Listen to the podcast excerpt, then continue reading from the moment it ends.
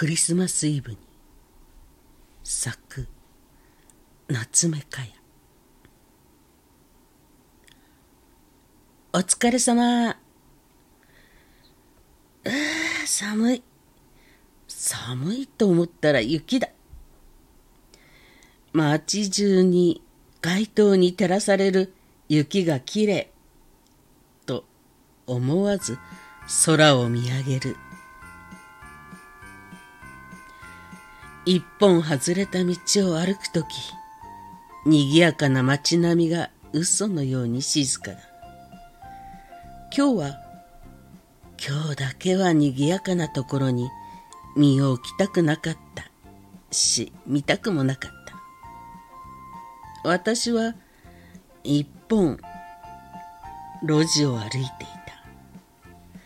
そうは言ってもまっすぐに家に帰る気にもなれずただ歩いていた。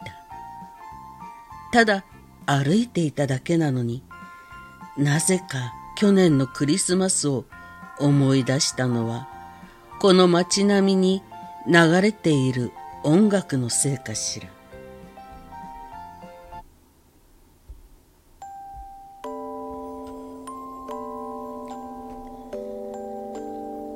街灯に浮かぶ雪を見続けていると次々と浮かんでくる。彼と一緒にいたシーン。一緒に遊んだこと。喧嘩したこと。そしてプロポーズ。もうだいぶ。前の気がする。去年のことだ。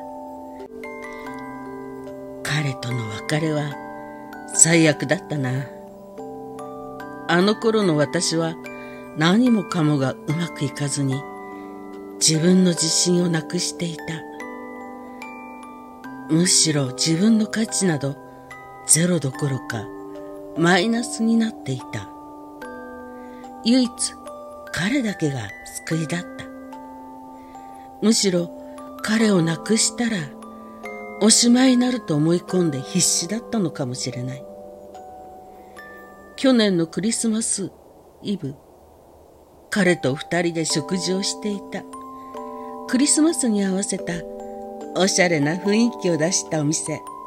食事も美味しく久しぶりに彼と楽しく笑いながら食事をしてデザートになる頃にコツコツとヒールの音を鳴らしながら一人の女性がこちらに歩いてきた。そして彼の横に座りながら彼の腕を取る。職場の同僚ということだった。彼の腕を取りながら私を寝踏みするような目つき。私は席を立とうとした。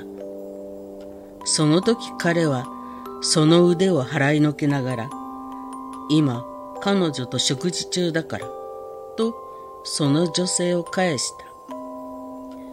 女性はその時は笑顔で離れたが食事が終わって彼がトイレに立った時に私の方に来て私に向かって一言。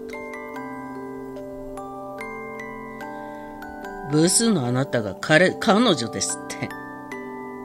鏡を見ていないの？ずうずうしいわね。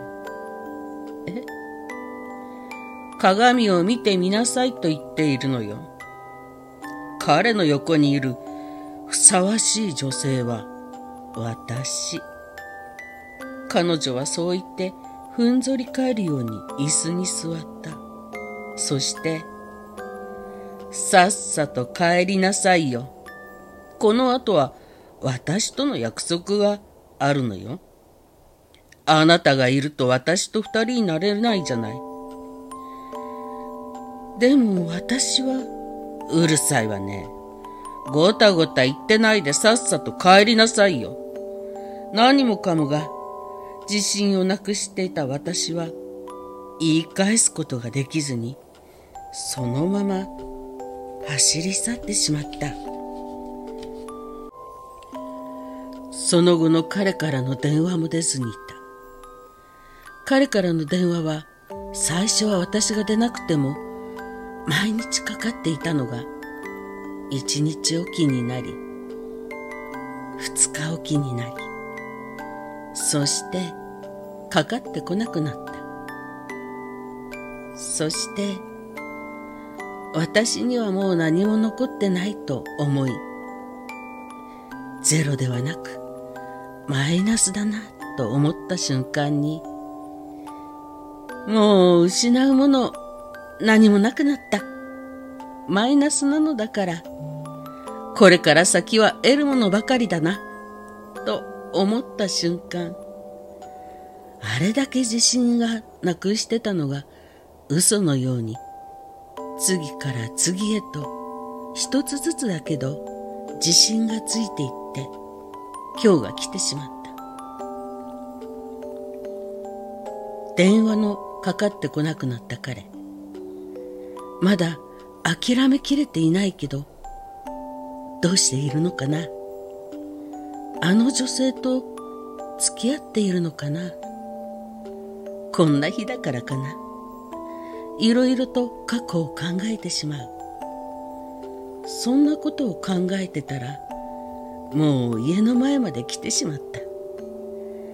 クリスマスに私ったら何を考えていたるいるんだろう？あれ？家の前に人がいる。どうしよう。警察を呼ぼうか。でも、あれ？あの姿。私は恐る恐る家に近づいた。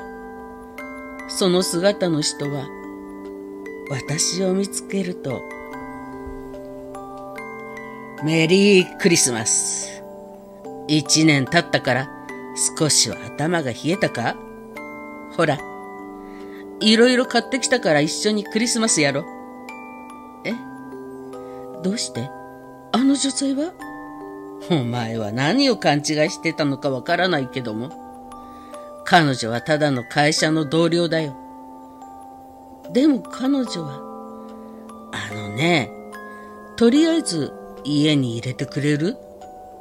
いつ帰ってくるかわからないから、ずっとここで待ってて冷え切ってしまった。それとも、新しい彼氏できた？って、彼氏いたらこんな日に一人でとぼとぼ歩いて帰ってこないよな。新しい彼氏っていないよな。じゃあ入れてくれよ。凍え死ぬよ。はい、鍵いただきますね。え、え、ちょっと勝手に入らないでよ。話が長くなるのにこんな寒いところで話せるか。さ、遠慮いらないから入って。そう言いながら彼は私の手から鍵を取り、どんどん部屋へ入っていった。そうしてリビングのあるソファーの上にドカッと座り、テーブルの上にデパートで買い集めたであろう食材を置いた。そしてゆっくりと話し出した。去年のクリスマス、なぜ勝手に帰った？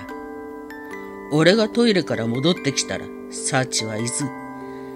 代わりに同僚が座っていた。そして、彼女が休養できたので、帰ったみたい。だから私が代わりに座っていてあげたの。この後の彼女との予定は、私が代わって付き合ってあげるわ。これはどういうことだったんだ？俺は、そんなに信用できない男だったのか？彼女はただの同僚だ。彼女がどう言ったのかわからないが、俺もあの後まっすぐに帰ったよ。サチに電話をいくらしても出ないし、少し距離を置いた方が良いかなと思い、だから一年の間、間を空けたんだよ。俺のプロポーズは、そんな軽いものだったのか？そうじゃない。そうじゃないよ。あの時の私は本当に自信がなくて何をやっても失敗ばかりで、そんな時にプロポーズをしてくれて、本当に嬉しかったの。嬉しかったのよ。でもね、今度は怖くなったの。本当に私でいいの？無理してない？この恋を逃したら、私はもう何も残らない。彼女のあんな自信に満ちた顔、今の私にはできない。そんなことを考えていたら、怖くなって、体が固まって、そして気がついたら、気がつかないうちに、私席から逃げてたの。あなたからの電話は怖かったの。もう終わりにしようと言われそうで。そしたら日にちがだんだん経って、そのうちに電話も来なくなって、そしてまだ私は、あなたのこと忘れないでいます。はあ、一年、本当に長かったぞ。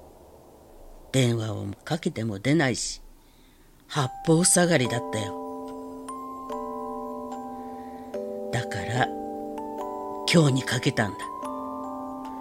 本当に普通に話してたけど、実は心臓はドキドキだったんだぞ。ごめんなさい。そして、ありがとう。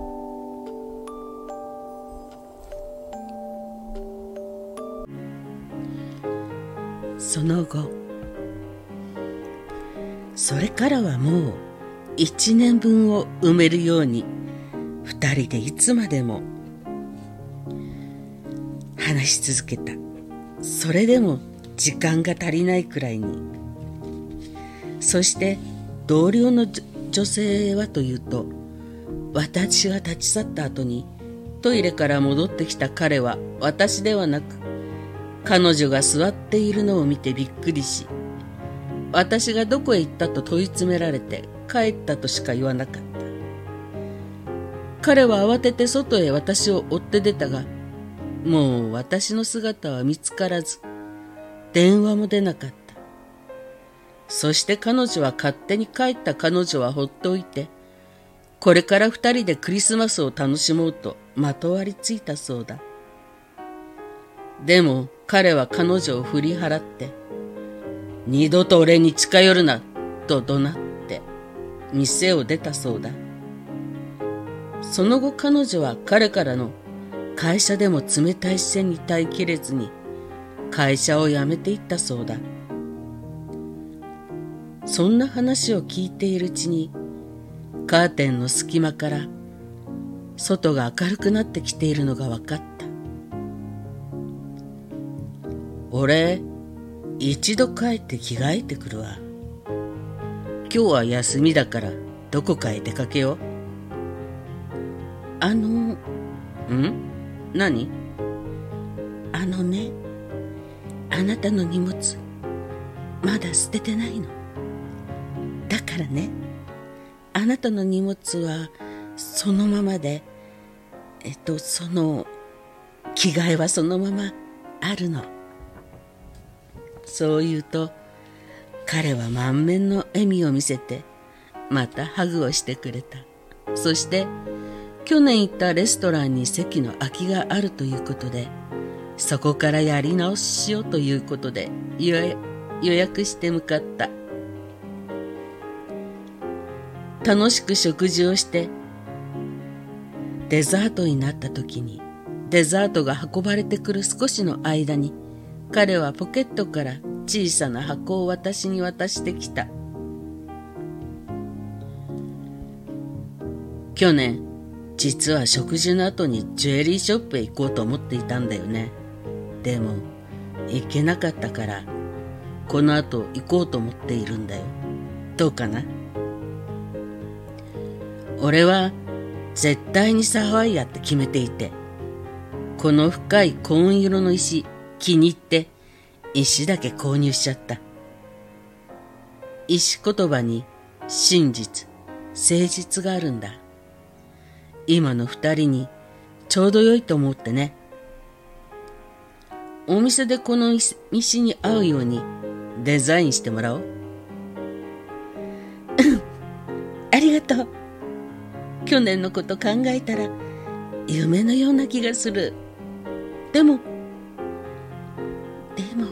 この1年があったから、私たちちゃんと確認ができたんだよね。本当に必要な大切にしなければいけない人だっ